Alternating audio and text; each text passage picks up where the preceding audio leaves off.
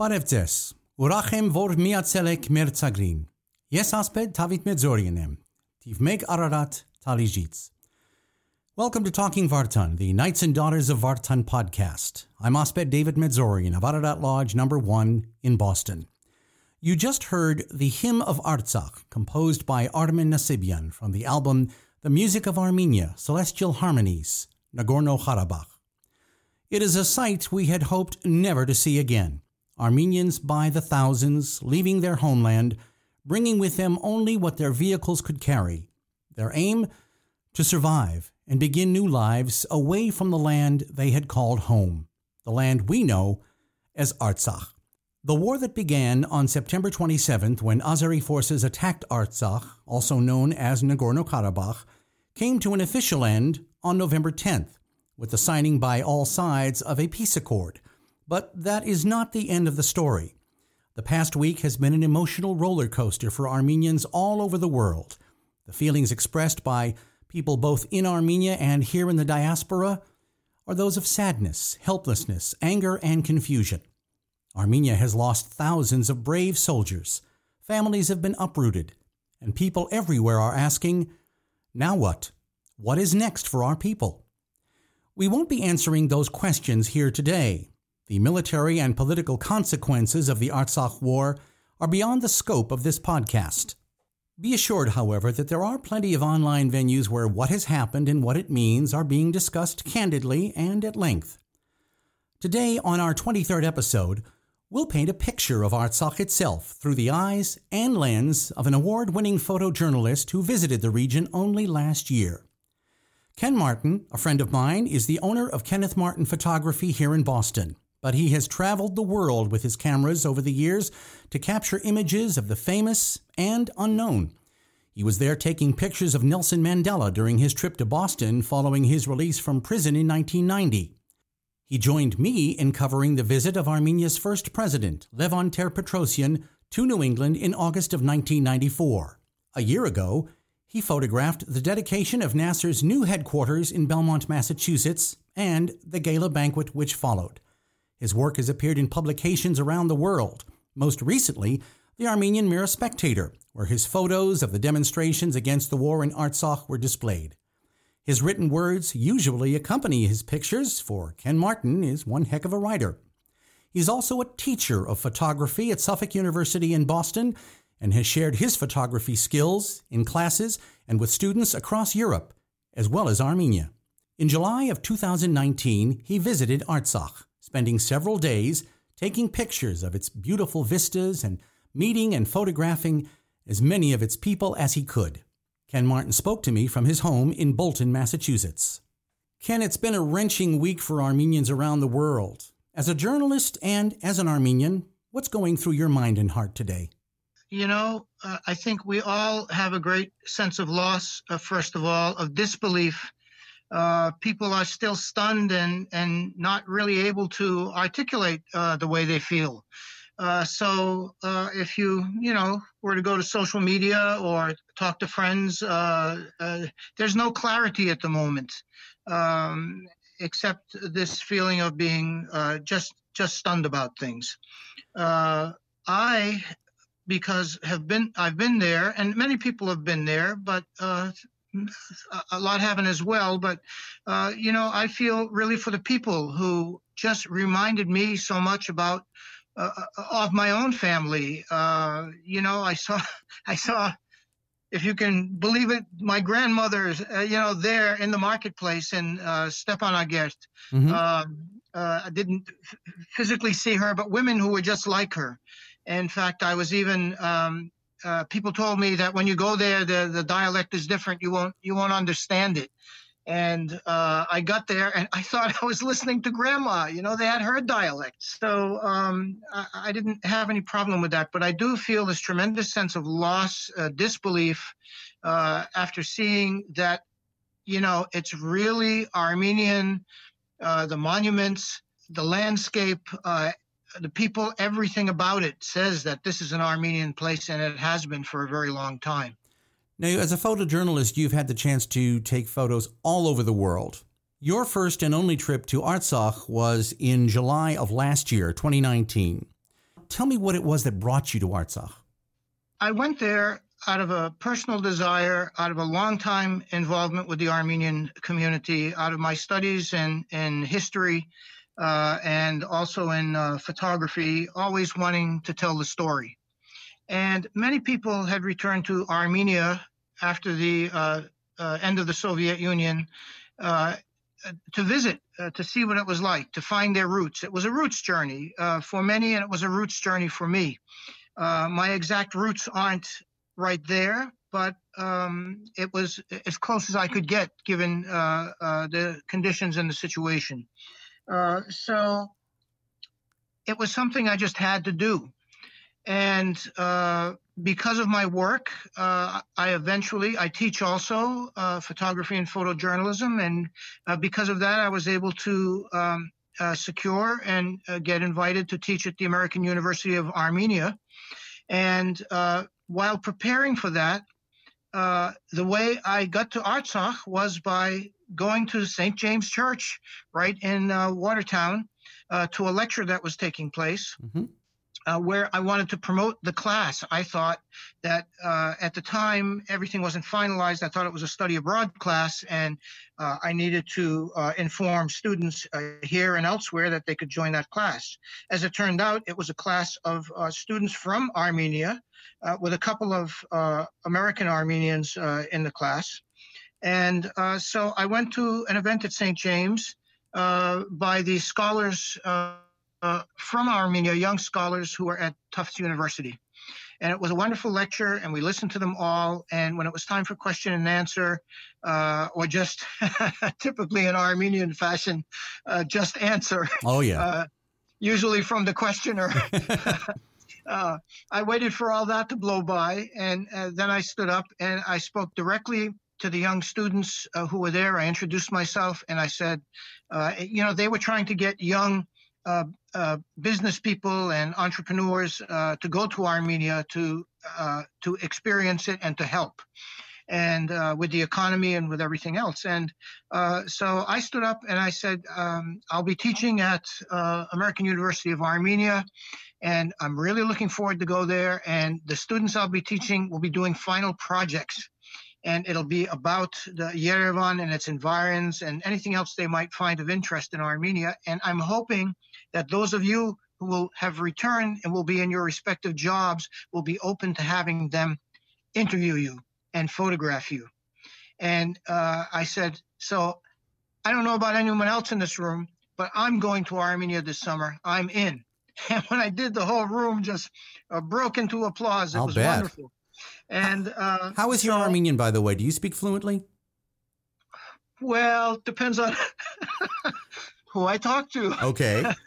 Well, the dialects I, are different. It's a different dialect over there, though. Eastern Armenian is, uh, I mean, from what I've been told, and, and I've done some learning of Eastern Armenian over the last uh, seven or eight months, is that, that people who know the Western dialect can get by over there. I mean, my parents know Western Armenian, my, mom, my mom and my late father.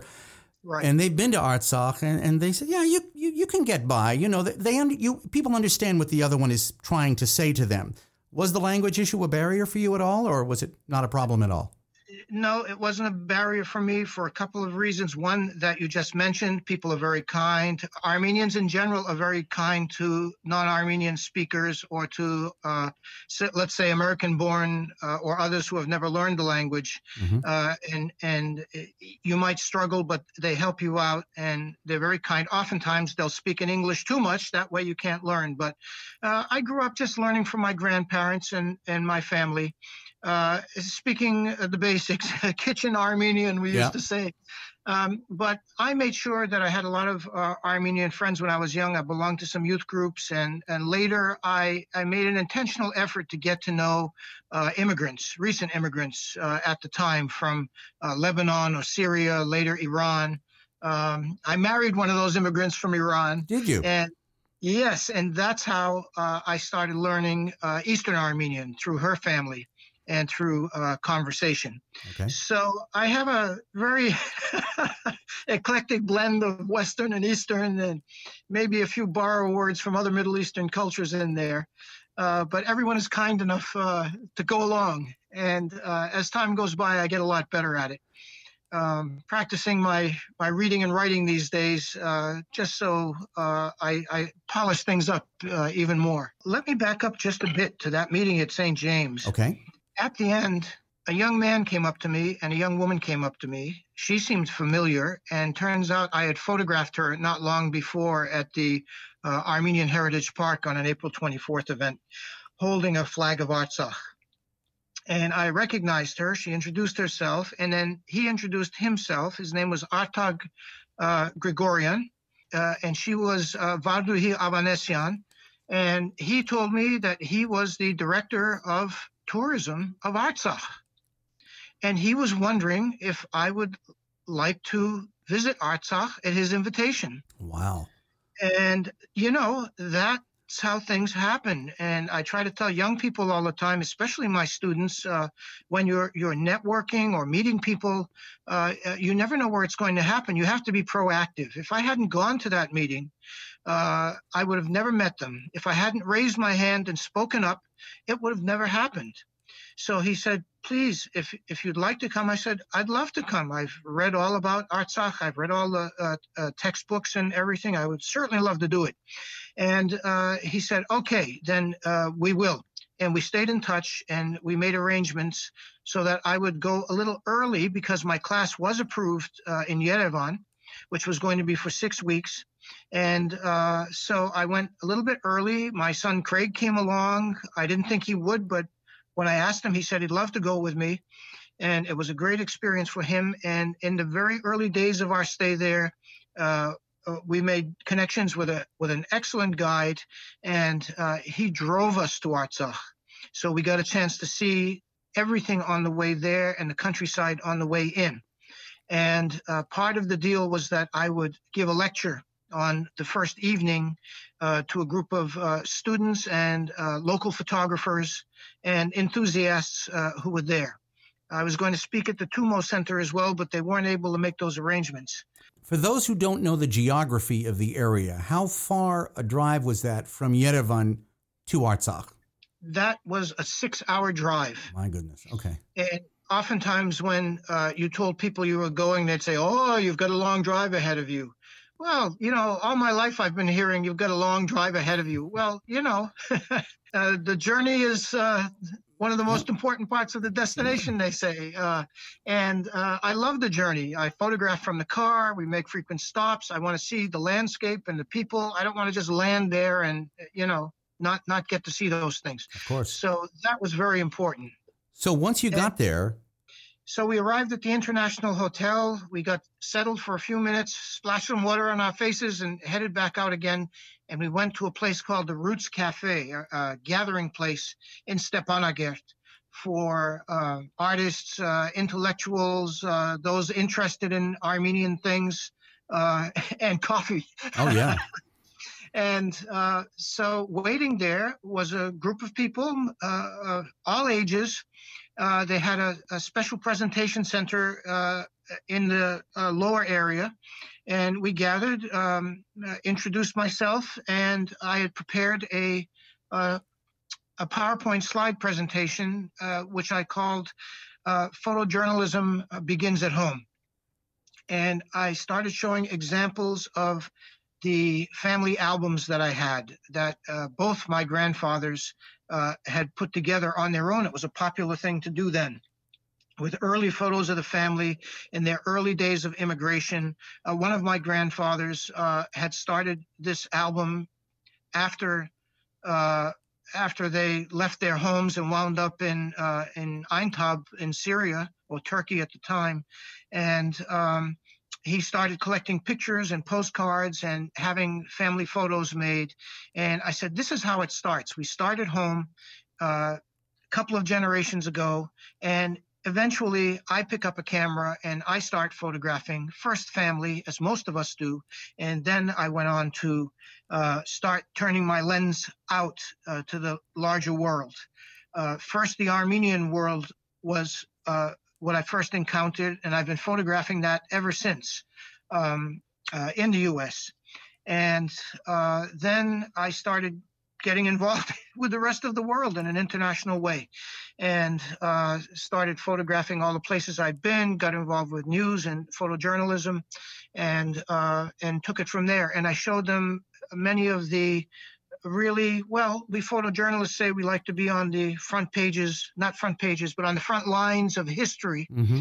and and that's happened many times. And uh, i've gone to political demonstrations uh, uh, uh political events historic events. Uh, for me one of the greatest ones that stands out was uh, nelson mandela's visit to boston when he first um, was released from prison uh, it was uh, just a fantastic uh, event to cover. I was proud to do it, and I started working for agencies after that. I saw the uh, photographs of that that are actually on your website, and we'll talk a little bit yes. about that later uh, about how people can see some of the, so these wonderful examples uh, of your work, not only in Artsakh but around the world.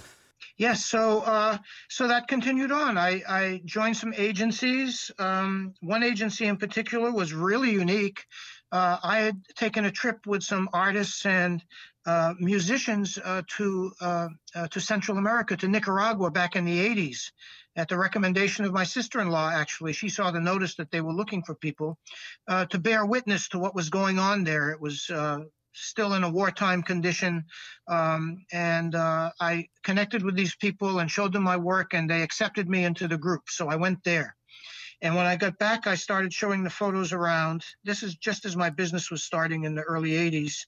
And uh, it, it, was amazing. Uh, I first connected with a client back then. They saw my photos that I submitted for a competition and they hired me. It was a, a Massachusetts uh, Legal Assistance Corporation. And they uh, asked me to photograph the first uh, legal needs study of the poor in Massachusetts. So they saw what I had done there, and they wanted me to do that here, and it was quite a success. And and I worked for them for 30 years after that. That's terrific. Uh, yeah, so that was great. But the important thing, the other important thing, is that got me into uh, the Impact Visuals Agency, which had just started, and they were a unique agency that wouldn't wouldn't uh, uh distribute their work to just any any publication. It had to be a publication that uh, uh, according to their rules, was doing the right thing in life, was trying to help people. So I saw photography as a way of helping. And that's what I showed uh, in the presentation um, in Stepanakert in Artsakh. And people really responded to it. I think they love seeing uh, the Armenian faces, especially from the past. Uh, you know, when, when the great breakup happened during the genocide, people from similar places wound up going in different directions and some went north into Armenia uh, and into southern Russia and into Iran and other places and all over the Middle East, and some went as far as the United States, Australia, and other places. So it was kind of like bringing together a, a, a collective family. Right. So once you were there and you had that initial meeting did you actually have time on your own to, to get out and see the countryside and, and just talk to the average citizen of Artsakh to uh, get their impressions on what it is about that place that they love so much? Yes, I did, David. We uh, actually started in Stepanakert. Uh, the very next morning, we got up early. They were going to provide us uh, with guides uh, who I can mention uh, in a minute. Um, but we, I love to get out on my own when I go places. You're like and me. You, yeah, same yes, way. Yes, that's what. That's why we're speaking together. Mm-hmm. uh, and um, so the first place I usually go, you know, I've led my my classes, uh, my Suffolk University classes to Italy, Spain, uh, West Africa, and the first thing we do on the first day is we go to the marketplace. So I found the Stepanakert Central Market. Uh, we went there and we walked in, and ah, you know, it was like being in grandma's house. Really? Describe uh, it for those of us who've never had a chance to see it. Yes, the, the wonderful. Um, the wonderful aromas uh, coming out of that market and the smiling faces when we went in uh, were very welcoming. And the first, uh, of course, there's a, a variety of, of, of uh, baked goods, uh, especially uh, lavash and other baked products. Uh, lavash flatbread, very fresh. Oh, yeah. Not like the stuff we get here that we buy in a store that's been you know, shipped from someplace else two weeks ago. it was just the freshest of the fresh. Oh yeah, you're and, making my mouth we, water already. So yeah, and we immediately encountered uh, something I hadn't seen before, and everyone talks about it. Who's been there? Of course, they call it. Uh, uh, jingalov hats, and it's um, it's a bread. It looks kind of like an Indian naan, and um, freshly uh, uh, uh, done on a griddle and uh, with a with a kind of uh, sort of uh, triangular shape, and uh, and the ladies are chopping with a fine knife herbs, and it looks like you know we're used to you know we say. Uh, uh, you know, mm-hmm. uh, onions and parsley to put on uh, uh, kebab or something. And I saw the onions and I saw the parsley, but I kept seeing other herbs, and it it turns out it was like 22 different herbs from the mountains that uh, they gather and they chop together. I mean, what a powerful uh, breakfast! Really, uh, with all that green, and and so they would put that in and they would fold it over, and and you'd eat it, and that was breakfast, and it was just fantastic. And I just mentioned, uh, you know, our driver was with us. I should mention uh, our driver, uh, Zorab, uh, Zorabian, nicknamed Zorro, mm-hmm. who, who, friends had recommended um, uh, to us. Uh, especially friends from around the Worcester area, Worcester, Whitinsville, you know, that's where uh, my people come from, Boston, Watertown. Uh, they all mentioned him, so we connected, and he was the best person ever and uh, so so um, he was standing next to us, and I said, "Gee, we have everything here but coffee." And he uh-huh. smiled at me, and and he winked at one of the elderly women behind the counter, and she said in Armenian, "Oh, I'll go get some." And she ran off. Oh, how nice! Later, she was back with Armenian coffee. Oh yeah. And and little uh, the Bashkahais call them nazugs, little uh, uh, butter cookies and we had our breakfast there with the jingalov hats, and then we started our documentation inside. And I typically like to uh, show respect to people by explaining what I'm doing first and asking for permission. In some cultures, that's that's very important. Of course. And and um, and they would smile and they would answer, and of course let me photograph. But Zorro said, "Why are you asking everyone?" And I said, "I just want to show respect." He said they looked at you. They know who you are. You don't have to ask. Just go and photograph. and that was unusual for me. So that that said something about the friendliness and the acceptance of people, of everyone. It wasn't just because I was Armenian. Most people look at me and don't don't know I'm Armenian, and certainly my last name isn't a giveaway. Mm-hmm. Uh, so, um, uh, so we went into the marketplace. My son shot video. Uh, I shot uh, stills, uh, conversed with people, saw all the wonderful products they had, uh, and and spent part of the morning there. Then we walked around the neighborhood, which I al- also love to do with my students, and around the city. Um, later, we met Anush Avanesian, who um, the tourism department had sent over to us. She said she was going to be our guide for the day, and she wanted to to take us along with Zorro driving uh, to all the historic sites, um, uh, especially south of um, Stepanakert. And uh, so we went through Shushi and uh, and several other centers. We went to some important um, monasteries and historic sites, all about to be lost. Mm-hmm. Uh, so uh, we did see those. I can talk about them in particular. Tell uh, us, tell me what made the biggest impressions on you. That when you saw it, your eyes just popped open and you couldn't believe it. It was the beauty of it all. Because that's that's something I've heard from so many different people who have visited Artsakh that there is just such incredible beauty and that it, it just hits you all of a sudden that my God, look look at all of this. You know, all this history, yeah. these gorgeous vistas and this incredible landscape and topography and all of that. What were the things that really struck you? Well, you said it. I mean, uh, you can't help uh, but but love it. And what we always do is we try to compare it to something else that we've seen. And I don't want to say it's incomparable, but for me, it was Vermont in the early summer. The hills of Vermont, the mm-hmm. uh, the beautiful uh, trees, the green, uh, the unbroken vistas. However, the big difference is it wasn't just the green mountains. These were the Southern Caucasus. They had stone peaks and they would soar and they would be for for a photographer or an artist. Sometimes we think in layers and there were uh, layer after layer after layer of landscape, a beautiful valley, a green hill behind it, mountains behind that, mountains behind those and uh, just just uh, wonderful, uh, calming. I mean, these days people talk about uh, forest washing by walking through the forest and getting back to nature, uh, which is something I've always done just naturally, shall we say. Mm-hmm. Uh, so it was very comforting and just beautiful. And you know, the words Karabakh are you know the Turkish translation is the um, uh, the Black Garden, and the agricultural production is amazing. Um, and you won't hear me use the word amazing again. I don't use it very much. It's much overused, I think, in our culture. But it was a truly a wonderful thing to see. Orchards, trees that were hundreds, if not more than a thousand years old, especially near the monasteries.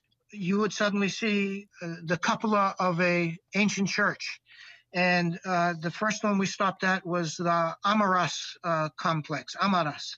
And uh, there was uh, the site of a uh, fourth century uh, structure. This is where uh, Mesrop Mashtots held his classes, the inventor of the Armenian alphabet. My goodness. yes, the classroom is still there. The church is the church that's there now that's being used is built at a later date, but there was a fortress around it. And um, is there something there though that told people that this was in fact where Mesrop Mashtots had the historical uh, organizations and tourism in Artsakh have uh, placed plaques at all of these sites. Okay. And and to bring it home to the Boston area, also the Armenian Tree Project throughout Armenia and in Artsakh. Uh, I'm pretty sure I've got got it right. I saw so many monasteries during my stay.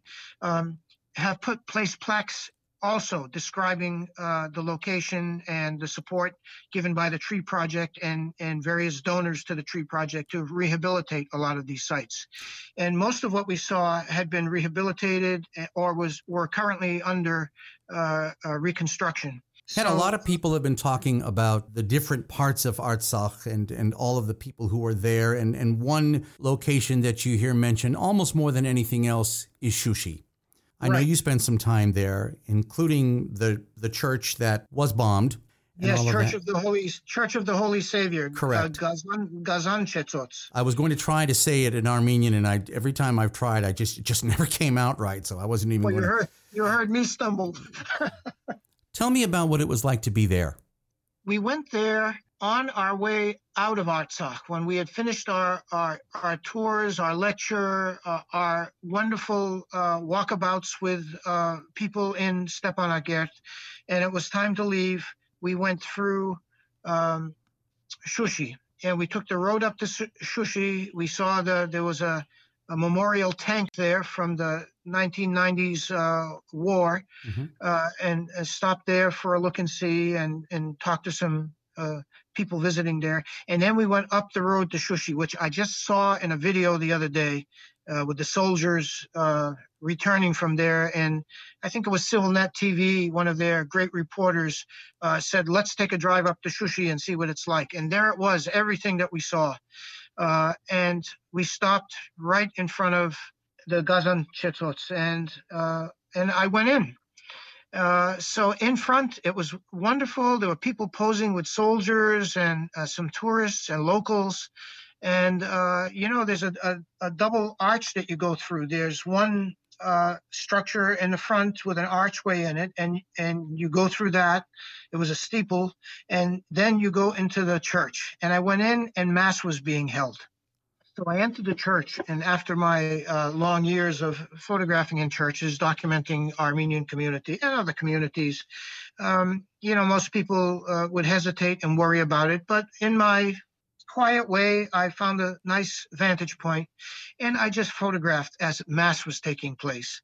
Uh, the Der Hayr was there, just as we see, or as Armenians see in their churches. The parishioners, uh, they do things a little differently than uh, we do uh, here. There's much more uh, signing of the cross and a lot of devotion, and people lighting candles and praying there. And, you know, for a photographer to have that beautiful available light Mm-hmm. coming from from candles is a, a, wonderful thing. So I made some photos. Of course, I shoot a lot, but I wish I now looking back at it, wish I had shot a lot more.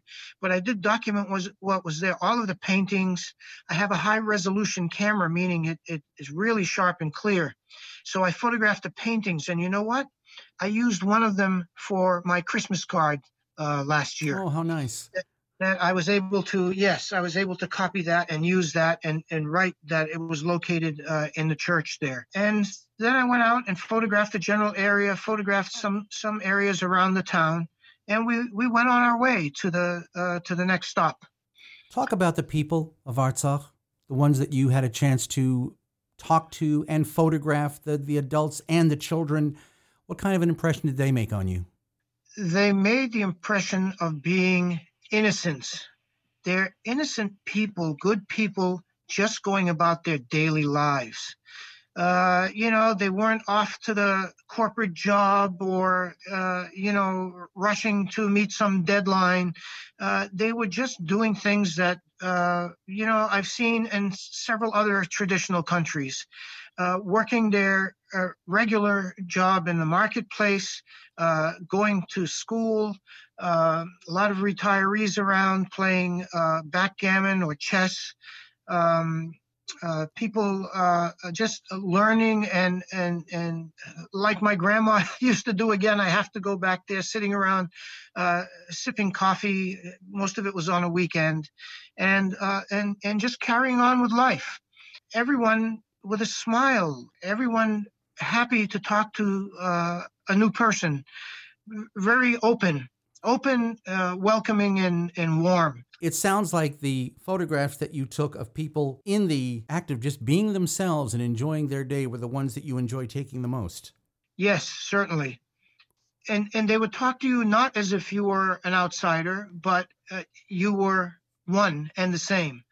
And and when we think about it, it's true maybe we've been displaced. Maybe uh, we were speaking another language, uh, but it made no difference. Uh, the attempt to speak any Armenian at all, uh, it, uh, you know, was was good, and they, I'm sure they might have thought to themselves, "Well, it's one of them," you know, uh, but. They, they were totally accepting, and um, I just feel so much for them now uh, wondering what happened. I look at the faces I photograph. Uh, I look at the people in the streets, and I hope they survived. Uh, I hope they're safe, and I hope life comes back to some sort of normal. Uh, given the fact that at least it seems uh, we have preserved presence in, in Stepanakert.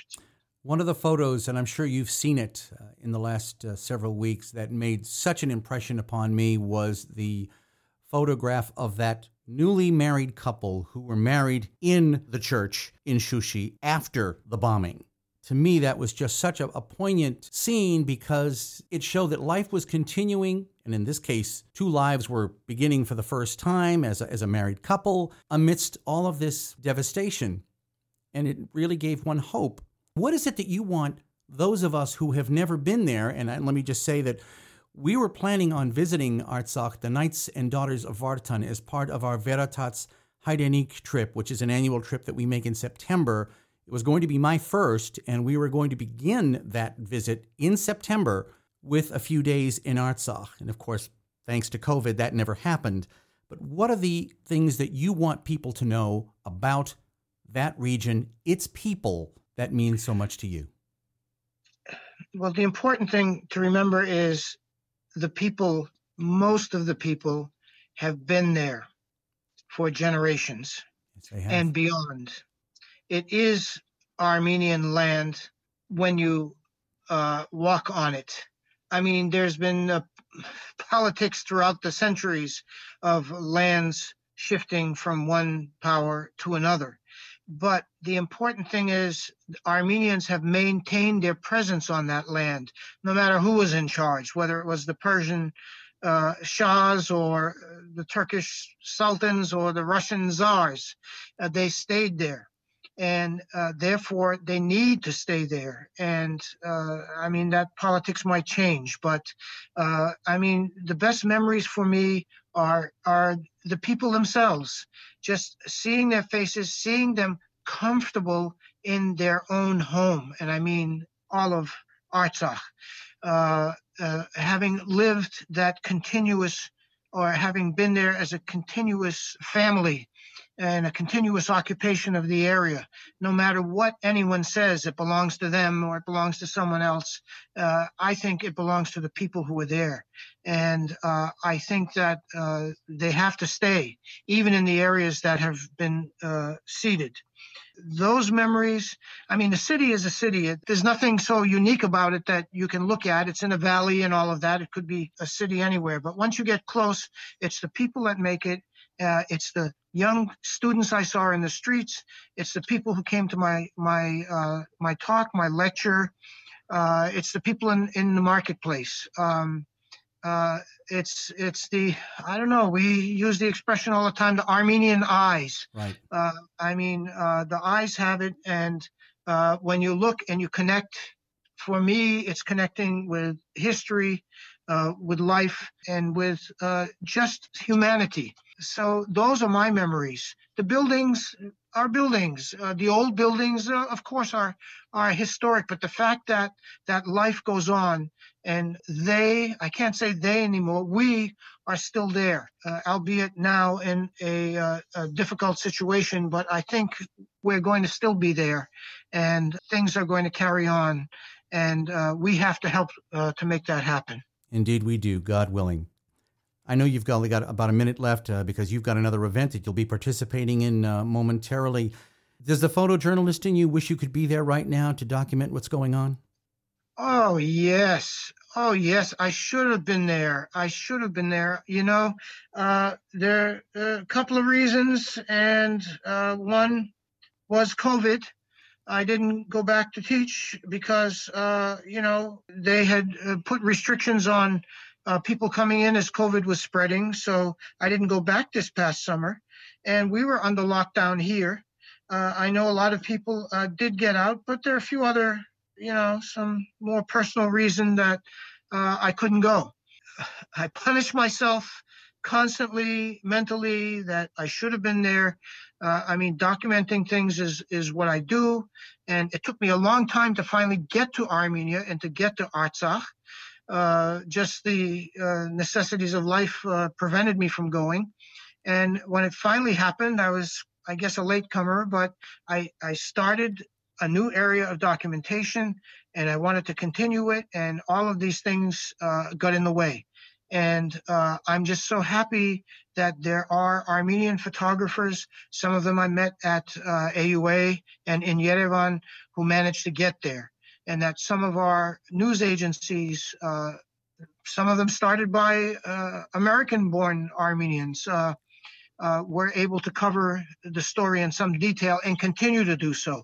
It's uh, like the the revolution, recent revolution that I missed, and what's going on now in the streets is uh, important for people to be documenting that for the um, for the historic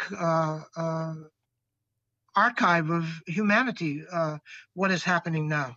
And you took so uh, many wonderful photographs in Artsakh in July of 2019. Is there a way that people can see them? Well, I've posted many, and I was posting them regularly on my my Facebook pages, uh, uh, Facebook.com backslash Kenneth Martin Photography, uh, or just Kenneth Martin, and those are two of my Facebook pages. I also have where I put up a lot of photos, but will be putting up more. Really, uh, wasn't just Artsakh, it was other areas of Armenia. So I have lots of photos. Uh, I'll be putting them up on my Zenfolio site, and that's uh, um, zenfolio.com backslash Kenneth Martin Photography again. And you can search uh, all of the files there. Uh, it, it's a nice software where uh, you know if you work for clients, you can have their material there; they can see it. That's locked. Right. But I will leave some unlocked uh, uh files of uh, a trip to Armenia or a trip to um, Artsakh, and people can see them there. All right. Ken, thank you very much for taking some time to uh, remember what I know for you now will be a visit you'll never forget and uh, for sharing your experiences in Artsakh with those of us, uh, some of whom, like myself, uh, never had the chance to go there. It is a love story in, in so many different ways. Well, David, God willing, you'll have your chance. Uh, it's still there. Uh, it needs serious humanitarian aid and reconstruction. I'd love it if we were all part of that, and hopefully we'll go there together. I'd love nothing better. Ken, thank you very much. You're welcome. Thank you so much, David. My very special thanks to photojournalist Ken Martin for his time today. Ken was in the midst of a very busy day.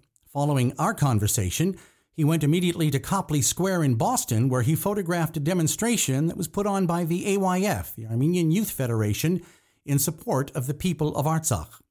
And our support is what they need. As Knights and Daughters of Vartan, we're doing our part. The Diaspora for Frontline Families Fund created in 2016 by members of Ararat Lodge, raises money that goes directly to the families and especially the children of our fallen soldiers. Sadly, there are now many more such families to care for.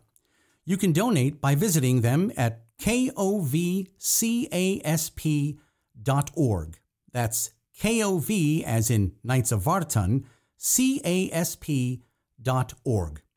There is also the Halo Trust Relief Fund. Halo is currently in Artsakh helping with the removal of landmines and showing people how to avoid dangerous explosives on the ground. They're also providing aid to those who have been forced to leave their homes.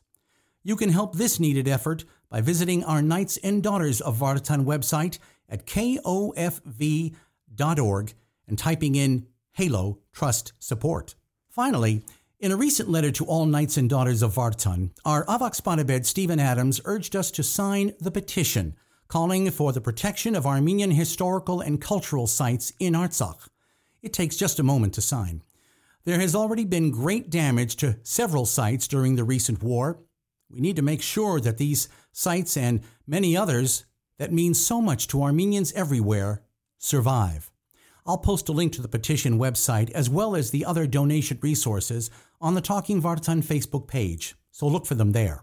Speaking of social media, you can keep abreast of all Knights and Daughters activities by visiting the Knights and Daughters of Vartan Facebook page, as well as our website at kofv.org. You can also find us on Twitter, Instagram, and YouTube. Last but certainly not least, there's our digital and print publication, Avarayr. All of our media resources are managed by our wonderful liaison in Armenia, Gohar Palyan, whom you can reach directly at knightsofvartan at gmail.com. This year, I think it's safe to say that for all of us, the holidays will be somewhat different. Large gatherings and traveling might not be in the cards this year, but there is still much to be thankful for. For me, of course, I'm thankful for my family, my friends and colleagues, and most certainly for the Knights and Daughters of Vartan, in which I have many friends. I'm thankful to be a part of this brotherhood and to be able, as we all do, to make a difference. I wish you and your loved ones a peaceful, healthy, and happy Thanksgiving. As our parting music, I'll leave you with Haidani Artsakh, Motherland Artsakh, composed by Madeline Atsaturian from the album The Music of Armenia, Celestial Harmonies, Nagorno-Karabakh. I'm Asbed David of Ararat Lodge number one in Boston.